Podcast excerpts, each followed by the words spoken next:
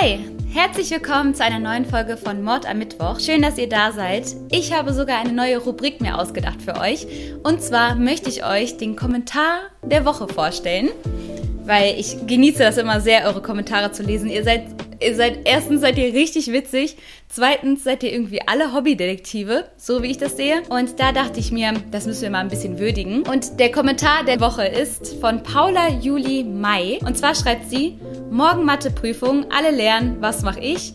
Erstmal Lucias True Crime abchecken. Werd wohl durchfallen. Ja, ähm, kann ich sehr gut nachempfinden. Ich glaube, so habe ich auch meine gesamte Schulzeit verbracht. Einfach mit YouTube anstatt mit Lernen so. Aber Paula, wir denken auf jeden Fall an dich. Wir hoffen, du hast bestanden. Kommentier sehr gerne mal, ob es geklappt hat. Wir, haben, wir drücken dir die Daumen. Und jetzt möchte ich in den neuen Fall mit euch starten. Tatsächlich ist der Fall, den ich euch heute mitgebracht habe, ganz besonders tragisch weil es um eine Familie geht. Also es geht sowohl um die Mutter als auch die Kinder. Was genau passiert ist, das werde ich jetzt noch erzählen. Eigentlich, so wie in den meisten Fällen, fängt alles total schön an. Es geht um die Familie Coleman. Sie besteht aus Sherry, der Mutter, Chris, dem Vater und den beiden Söhnen Garrett und Gavin. Garrett ist elf Jahre alt und Gavin ist neun. Die Familie wohnt in der kleinen Stadt Columbia. Chris und Sherry haben sich damals beim Hundestaffeltraining kennengelernt. Er war beim Militär und sie war bei der Air Force. Und dort haben sie sich kennengelernt, verknallt, wie das so oft kommt und haben dann auch was miteinander angefangen. Und jemand ist schwanger geworden also Sherry ist schwanger geworden, die beiden haben ein Kind erwartet und Chris kommt tatsächlich aus einer sehr, sehr religiösen Familie. Dazu werde ich später noch mehr erzählen. Auf jeden Fall war dann so der nächste logische Schritt, hey, wir kennen uns zwar noch nicht lange, du erwartest aber ein Kind, also werden wir jetzt heiraten. So, das stand gar nicht zur Debatte. Wie schon gesagt, hat Chris einen sehr, sehr religiösen Hintergrund. Seine Eltern sind beides Pfarrer und er ist auch mit Religion im Mittelpunkt seines Lebens sozusagen aufgewachsen. Also die ganze Beziehung basiert auf Religion, so die Weltanschauung.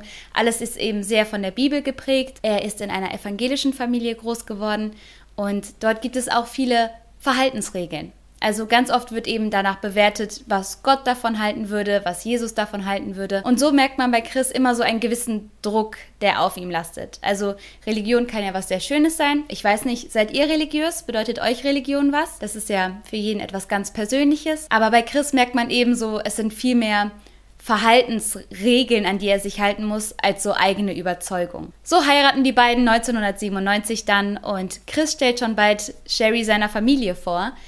Die sind aber alle nicht so begeistert. Also, als sie Sherry dann sehen, sie hat dann Shorts an und sie hat auch ein Tattoo und ja, sie ist eben relativ tough, sie ist witzig, sie ist energiegeladen und hat dann auch große Pläne. Da bei der Air Force, also sie lässt sich von niemandem irgendwie was sagen und hat so ihren eigenen Plan und das gefällt der Familie nicht so richtig. Also es heißt, dass Chris immer so der Golden Boy gewesen ist, also so der kleine Goldjunge. Die haben tatsächlich drei Söhne, aber Chris war schon immer so der, der Schatz der Familie, auf den man so aufgepasst hat, der irgendwie zu gut für alle war. Wo die Mutter immer gesagt hat, ach ja, die Frau, die gut genug für Chris ist, die muss erstmal gebacken werden. So, ihr, wisst, glaube ich, was ich meine. So kommt es tatsächlich auch schon bald zu großen Spannungen. Es heißt, die Eltern von Chris würden Sherry vorwerfen, sie sei aus Absicht schwanger geworden, um Chris zu binden und irgendwie dann zu verhindern, dass er sie verlässt. Also sie wolle dann mit der Schwangerschaft ihn festhalten und an sich knüpfen. Was ich einen ziemlich krassen Vorwurf finde, weil zu einer Schwangerschaft gehören auch zwei Leute und ich finde auch, dass die Verantwortung irgendwo geteilt werden kann und manchmal passieren so Dinge und dann jemandem dafür die Schuld zu geben, gerade jemanden, der eigentlich bei allen super beliebt ist und der immer als total liebenswürdige Person beschrieben wird, Finde ich schon unfair. Und das ist auch das, was alle später dann sagen werden. Also sie sagen, irgendwann hat sich das Ganze eingependelt, aber die Familie von Chris war Sherry gegenüber immer so ein kleines bisschen unfair. Auch später noch. Zu der Zeit beginnt es, dass Chris sich so ein bisschen im Konflikt sieht. Denn auch wenn sie jetzt sozusagen alles richtig gemacht haben, indem sie halt schnell geheiratet haben, als Sherry schwanger geworden ist, ist es für ihn immer noch eine gottlose Ehe. Also er sagt, dass die Beweggründe für diese Ehe eben nicht richtig wären und dass es alles von Gott nicht so gewollt ist. Und so fängt er schon bald irgendwann an, die Ehe so ein bisschen schlecht zu reden. Ein weiteres Problem, was er hat, ist, dass Sherry katholisch ist. Sie ist katholisch getauft, aber sie persönlich ist gar nicht so religiös. Also für sie hängt das Thema jetzt nicht so hoch wie für Chris und seine Familie. Und so sagt sie irgendwann, hey, wenn es das ist, was sie stört, dann konvertiere ich, das ist gar kein Problem. Und so nimmt sie dann auch den evangelischen Glauben an. Bald kommt dann auch schon der erste Sohn Garrett zur Welt und wenig später dann Gavin. Und von da an ging es eigentlich nur noch aufwärts für die Familie Coleman, denn Chris bekommt einen neuen Job und er liebt diesen Job. Der ist eigentlich wie für Chris gemacht. Es gibt nämlich eine Dame, die sich Joyce Meyer nennt und die scheint in Amerika sogar relativ bekannt zu sein. Sie ist nämlich Predigerin. Sie hat verschiedene TV-Shows moderiert, sie hat eigene Sender, sie hat Livestreams,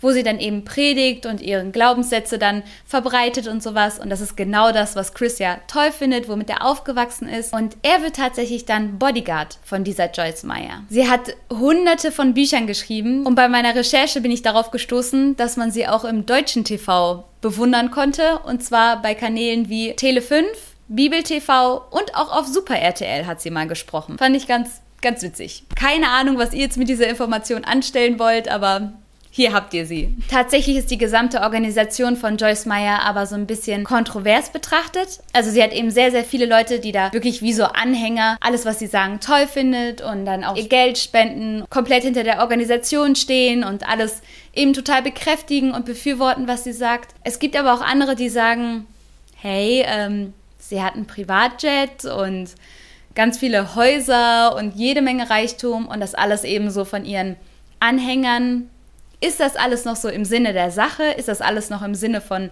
Gott und der Religion oder ist das eher so ein bisschen ein Geschäft geworden? Aber Chris steht auf jeden Fall voll und ganz hinter der Sache. Der findet Joyce Meyer toll, der findet seinen Job toll und er verdient auch gutes Geld. Tatsächlich macht er auch viele Dienstreisen mit ihr, weil sie eben an verschiedenen Stellen, in verschiedenen Ecken und Enden des Landes predigt und das genießt er auch, weil er dann immer mitfährt, er fliegt mit, ist immer an ihrer Seite, kann die Predigen hören und sieht einfach viel von der Welt dabei. Also unterm Strich, was ich sagen möchte, der Job läuft gut, sie haben ein schönes Haus, sie wohnen in einer schönen Ecke, Frau und Kinder, alle sind gesund. Und dann ist das so ein Moment, an dem mir einfällt, dass das Ganze hier ja ein True Crime ist. Im November 2008 hat es dann angefangen. Als erstes waren es nur E-Mails von einer Adresse, die sich destroychris at gmail.com nennt. Also so viel wie zerstört Chris. In diesen E-Mails wird ganz, ganz vieles gegen Chris und seine Familie, aber vor allen Dingen gegen seinen Job und seine Arbeitgeberin Joyce Meyer gehetzt. Diese E-Mails sind unglaublich fies und vollgepackt mit Vorwürfen und Drohungen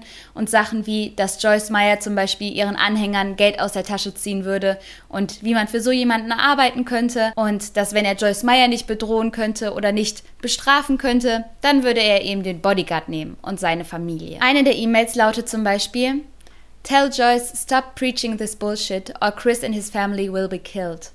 Also sagt Joyce, sie soll aufhören, diesen Piep zu predigen oder Chris und seine gesamte Familie wird getötet werden. Irgendwann geht diese Person noch einen Schritt weiter. Es kommen zwar keine E-Mails mehr, dafür aber Briefe. Das heißt, die Person, wer auch immer das ist, geht an das Haus von Sherry und Chris ran um Briefe und Notizen unter die Haustür zu schieben und die Familie immer und immer mehr zu bedrohen. Und das ist der Punkt, an dem Chris auch zur Polizei geht, weil online, das ist so eine Sache, das ist zum Glück noch etwas anonym und weiter weg vom Gefühl her, aber wenn du weißt, jemand weiß, wo ich wohne, jemand war an meiner Haustür dran, jemand war an meinem Briefkasten, um mir Drohungen einzuwerfen, das geht zu weit. Am 27. April wird dann die letzte Nachricht eingeworfen. This is my last warning. Your worst nightmare is about to happen. Das ist meine letzte Warnung. Dein schlimmster Albtraum wird wahr werden. Und ja, mit dieser Drohung sollte die Person recht haben. Ein unglaublicher Albtraum wird bald geschehen. Tatsächlich wohnt ein Detective mit Namen Barlow direkt gegenüber von der Familie. Und der bekommt das Ganze mit, der bekommt mit, dass die Familie Angst hat, dass da ein Stalker ist. Und er sagt, hey, wisst ihr was? Ich kenne cooles Equipment, ich stelle eine Kamera auf ich werde einfach euren Briefkasten immer aufzeichnen, Tag und Nacht. Das Videomaterial wird alles abgespeichert, so dass wir vielleicht irgendwann mal eine gewisse Ahnung bekommen, wer dahinter steckt. Und Chris sagt, boah, super, vielen Dank, danke, dass du das machst. Und so warten dann alle gespannt darauf, ob man irgendwann eine Spur von dem Täter sehen kann. Doch er ist anscheinend irgendwie schüchtern geworden in der Zeit. Man sieht überhaupt gar nichts, außer halt so normale Familienbilder, wie Chris zum Beispiel mit seinen Jungs Ball draußen spielt vor der Einfahrt. Einige Polizisten fahren sogar ab und zu an dem Haus vorbei, um zu gucken, ob alles in Ordnung ist, fahren da regelrecht Patrouille und trotzdem können sie nicht verhindern, was am 5.5.2009 dann passiert. Am Abend vor diesem Tag läuft eigentlich alles wie immer, wie das irgendwie immer so ist. Also Garrett, einer der Söhne, der fragt, ob er bei einem Freund übernachten kann. Der Freund hat Geburtstag und er will da auf die Party. Und ja, da ist Chris so, hey, Schatz, so an jedem anderen Wochenende, aber heute mal nicht so, das wird zu viel. Die Familie geht früh ins Bett, alle gehen schlafen, die Jungs gehen in ihr Zimmer, jeder liegt in seinem Bett und das Ehepaar Coleman geht auch zu Bett. Am nächsten Morgen um circa 6.43 Uhr bekommt Detective Barlow plötzlich einen Anruf von Chris. Chris sagt, hey, ähm, ich bin im Fitnessstudio, das ist so seine Routine. Er fährt an vielen Tagen ganz früh morgens ins Fitnessstudio und er sagt, und ich habe versucht hier meine Frau anzurufen. Das ist so unser Ding. Ich gehe ins Fitnessstudio und rufe sie dann irgendwann an, damit sie aufsteht und die Kinder fertig macht. Das ist so unsere Abmachung. Und heute ist es irgendwie komisch, denn heute geht keiner ans Telefon. Ich habe ihr Nachrichten geschickt, ich habe versucht anzurufen.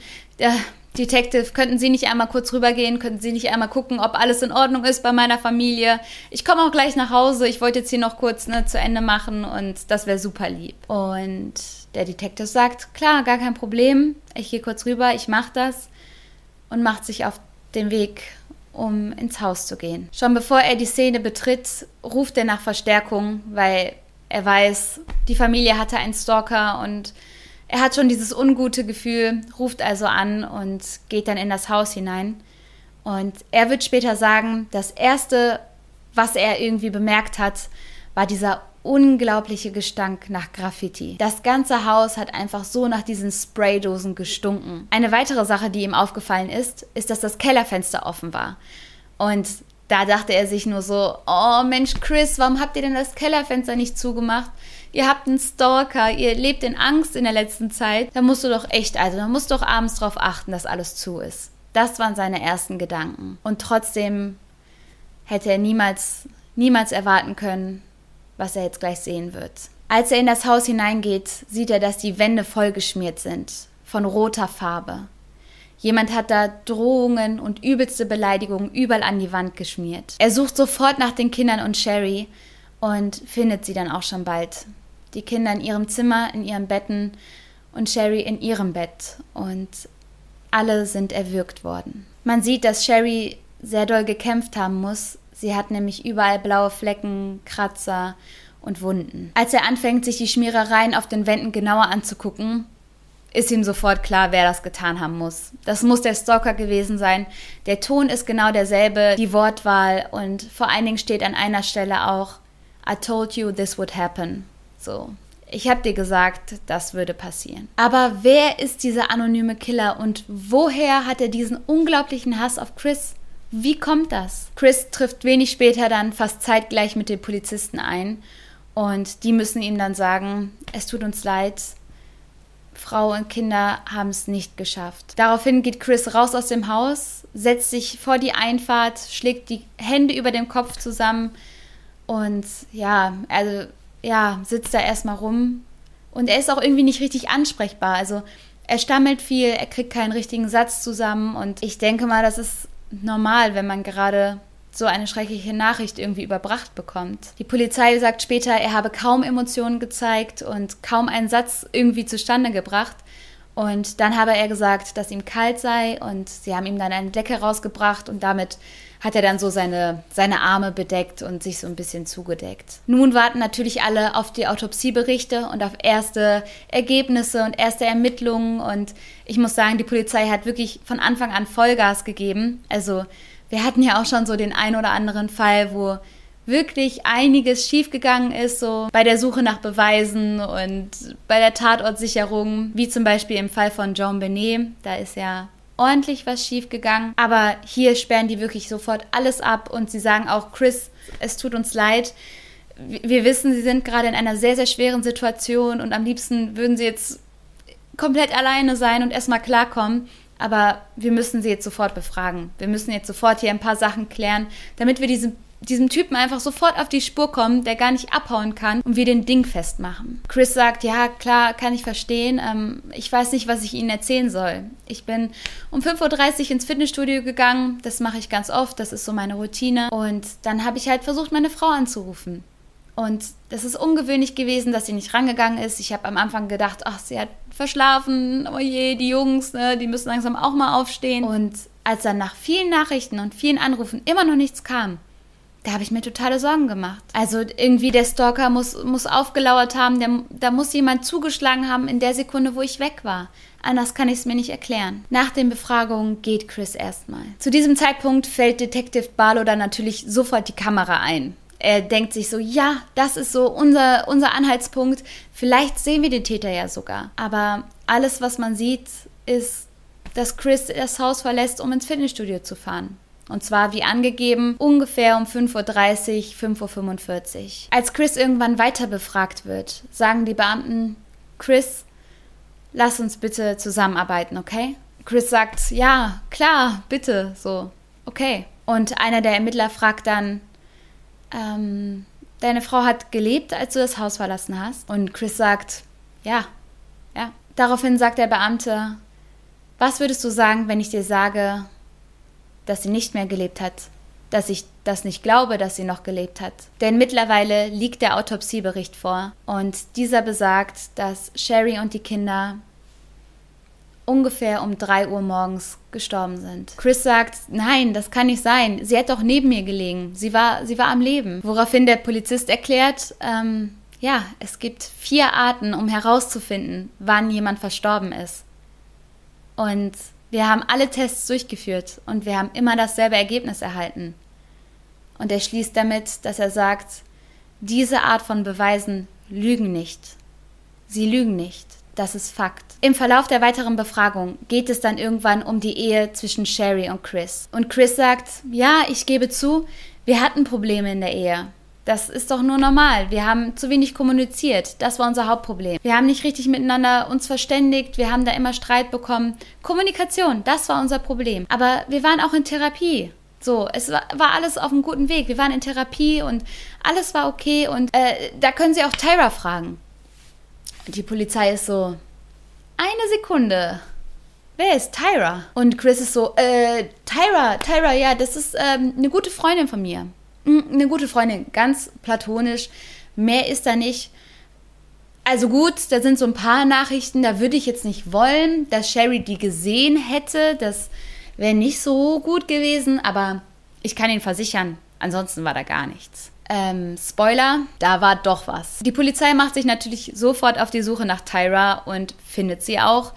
Und Tyra kooperiert, also sie händigt sofort Handy und Laptop aus, das ist gar kein Problem. Und was aber dann doch ein Problem ist, ist der Inhalt dieser Geräte. Es sind nämlich unzählige Nachrichten, Fotos und Videos zwischen Chris und Tyra. Lauter Sachen, die offenbaren, dass die beiden zusammen auf sämtlichen Dienstreisen waren. Er hat andauernd, wenn er weggefahren ist, für Tyra dann einen Flug hinterher gebucht oder sie mitgenommen, sich da mit ihr auf Hawaii vergnügt zum Beispiel. Sie haben Fotos zusammen, sie haben Videos zusammen gemacht, sie schreiben sich jede Menge Nachrichten andauernd. Nachrichten, in denen er ihr auch von seiner Ehe erzählt und sich beklagt, wie unglücklich er doch sei.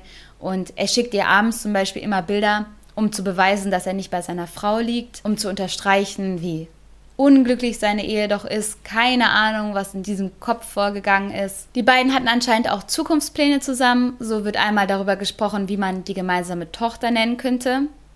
Zoe nämlich. Und Ringe wurden sogar ausgetauscht. Ich weiß nicht, ob ihr das kennt, diese Promise Rings. Also kein, kein Verlobungsring, kein Ehering, aber so Ringe, die, womit man sich einander verspricht. So. I guess. Kleine Notiz am Rande. Übrigens war Tyra früher mal Sherrys beste Freundin. Ja.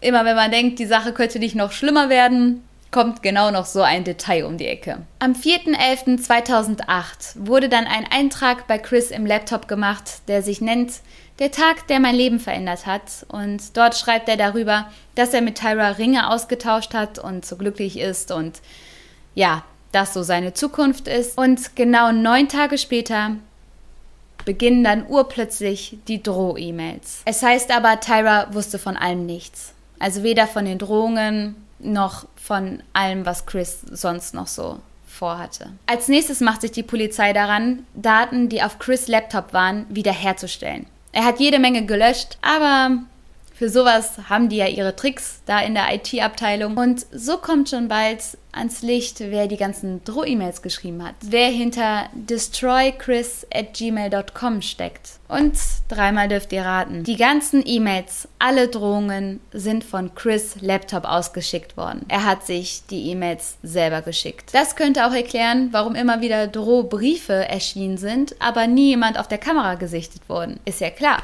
Wenn man sich die selber schreibt, dann kommen sie auch schneller ins Haus, ohne dass jemand das sieht. Aber warum? Warum der ganze Zirkus? Wieso ist das alles nötig? Ich denke mal, für, für dich und für mich wird es dafür nie eine Antwort geben, nie einen logischen Schluss. Aber das, was ich jetzt erzähle, soll das Ganze so ein bisschen verständlicher machen. Das seien auf jeden Fall so die Gründe gewesen, die Chris hatte, um diese schreckliche Tat zu begehen. Tatsächlich erzählen nämlich einige der Freundinnen, dass Sherry bereits geahnt hat, dass die Trennung da irgendwie im Raum steht und sie habe auf gar keinen Fall an Scheidung denken wollen. Sie wollte Chris auf gar keinen Fall verlieren und sie wolle das nicht zulassen, dass er sie verlässt. Einer Freundin schreibt sie sogar, er hat mir gesagt, dass ich und die Kinder, dass wir ihm im Weg stehen würden seiner Karriere und ihm generell. Also sie hat sich total als Last gefühlt und dieses Gefühl hat Chris ihr auch vermittelt. Tatsächlich sagt sie sogar zu ihm, um mich loszuwerden, müsstest du mich schon killen. Ja, eine eine Komponente, die wahrscheinlich für Chris sehr, sehr wichtig war, war eben sein Job und auch seine eigene Ideologie, seine eigene Weltanschauung. Denn das sind Sachen, die würden halt durch Ehebruch oder durch Scheidung ins Wanken geraten. Denn tatsächlich, um für Joyce Meyer zu arbeiten, muss man sich eben an gewisse Regeln halten, an gewisse Vorsätze und Glaubenssätze, die zum Beispiel beinhalten, dass man keinen Ehebruch begeht. Und das war das, was Chris die ganze Zeit fleißig und ambitioniert getan hat. Und da hatte er wohl Angst, dass wenn es zu der Trennung kommt und dann alles rauskommt, dass er seinen Job verlieren könne oder dass man ihn dann in der Gemeinde nicht mehr respektiert. Wo natürlich mein Gedanke ist, um nicht als Ehebrecher zu gelten, ist man dann lieber ein Mörder? Ist das jetzt so die Rechnung, die für Chris Sinn ergeben hat. Ein weiteres Motiv könnte natürlich sein, dass er ein neues Leben starten wollte mit seiner Tyra, dass er da diese Zukunftspläne hatte und das Gefühl hatte, er kommt sonst nicht aus der Affäre raus,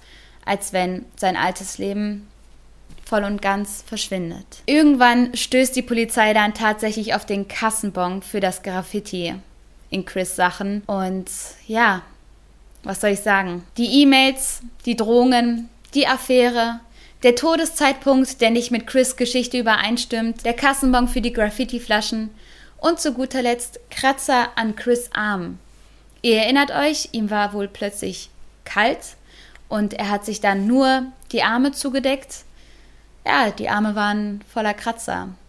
So Kratzer, die man bekommt, wenn man mit einem anderen Menschen ringt. Zum Beispiel. Später erzählen Freunde von Sherry sogar, dass Sherry gerade in der letzten Woche vor ihrem Tod sehr, sehr nervös war und gesagt hat, bitte, bitte betet für mich und betet für meine Ehe. Und wenn mir irgendwann mal was passieren sollte, dann war es Chris. Außerdem, das ist noch ein Punkt, der der Polizei aufgefallen ist, ist, dass Chris nie gefragt hat, was mit seiner Familie passiert ist. Er ist zu dem Haus gekommen, er hat die Nachricht erhalten, dass sie nicht mehr leben und er hat nicht, er wollte, er wollte nicht hochlaufen, er wollte nicht zu seiner Familie, er hat nicht gefragt, was ist hier los, was ist passiert. Er ist rausgegangen, hat sich vor das Haus gesetzt, völlig Gott ergeben und hat gar nichts mehr gemacht. Und wenn man wirklich nicht weiß, was passiert ist und es um seine Liebsten geht, dann hat man auch tausend und eins Fragen. Natürlich geht jeder mit Trauer anders um, das wissen wir alle, aber ja, das ist auf jeden Fall sehr komisch aufgefallen. Und als wäre dieses Batzen an Dingen nicht schon genug, so schreibt er an der Beerdigung seiner Frau und seiner Kinder an Tyra, an seine Affäre noch Liebesnachrichten und I miss you and I love you. So. An jedem, also so, es ist wirklich, es ist schlimm genug gewesen, dass, dass das jetzt die ganzen letzten Wochen so gewesen ist. Aber gerade an diesem Tag muss das sein. Etwas anderes, was eine Nachbarin später sogar bemerkt, ist, dass er den ganzen Memorial-Stuff, also so Teddybären, die die Jungs aufs Grab gelegt bekommen haben, Fußbälle, Blumen, all sowas, was man dann eben den Verbleibenden schenkt oder dann hinlegt als Zeichen, als Erinnerung an die Verstorbenen, dass er das irgendwann alles zusammengekramt hat und weggeschmissen hat, als wäre es wertlos und unbedeutend. Chris hält sich jedenfalls für absolut unschuldig. Das ist das, was er bis zuletzt sagt. Er sagt, er sei unfair behandelt worden, man habe gar nicht alle Beweise richtig zusammengesucht, er habe nichts damit zu tun, er wüsste nicht, was passiert sei, keine Ahnung. Aber ich weiß nicht, wie sieht es bei euch aus? Was glaubt ihr? Könnt ihr noch irgendwie für Chris sprechen, weil ich finde, alles, was passiert ist, die falschen Aussagen und alle Beweise, die gefunden worden sind, erzählen halt einfach eine andere Geschichte, als Chris es tut. Und so fällt es mir schwer, da irgendwie Mitleid zu haben, weil das, was dieser Familie passiert ist, das, was der Mutter und ihren Kindern passiert ist, ist nie zu entschuldigen. Unglaublich grausam, unglaublich schrecklich. Und mir fehlen die Worte. Die Jury hält Chris für schuldig und er wird zur dreifachen Lebenszeit ohne Aussicht auf Bewährung verurteilt. Und so schließt sich wieder ein Fall und lässt einen wieder sprachlos zurück. Ich werde nie verstehen, wie man so handeln kann. Es gibt tausend Wege und Scheidung passiert. Es passiert, dass man sich nicht mehr liebt. Es passiert auch, dass man sich in jemand anderes verliebt. Was nicht entschuldigt, dass man betrügt. Ich finde, Betrügen geht gar nicht, weil man jemandem ja auch vertrauen möchte. Und wie gesagt, Gefühle passieren, aber dann sei offen und ehrlich zu deinem Partner, auch wenn es hart ist, auch wenn es echt Mumm braucht, so, aber das schuldet man der Person einfach, die zwei Kinder für einen geboren hat. Und warum man diesen Weg wählt, das wird mir immer ein Rätsel bleiben. So eine ähnliche Geschichte mussten wir ja leider schon mit Chris Watts erleben und seiner lieben Frau und seinen Kindern. Darüber habe ich auch in einem Video gesprochen. Das hat mich mit ähnlichen Gefühlen zurückgelassen. Und ich hoffe jetzt einfach, dass es euch gut geht, dass ihr das Ganze gut verpackt. Und ich bin sehr gespannt auf eure Meinung und eure Gefühle in den Kommentaren. Schreibt mir alles. Ich drücke euch ganz doll. Habt einen wunderschönen Abend und wir hören uns. Tschüss!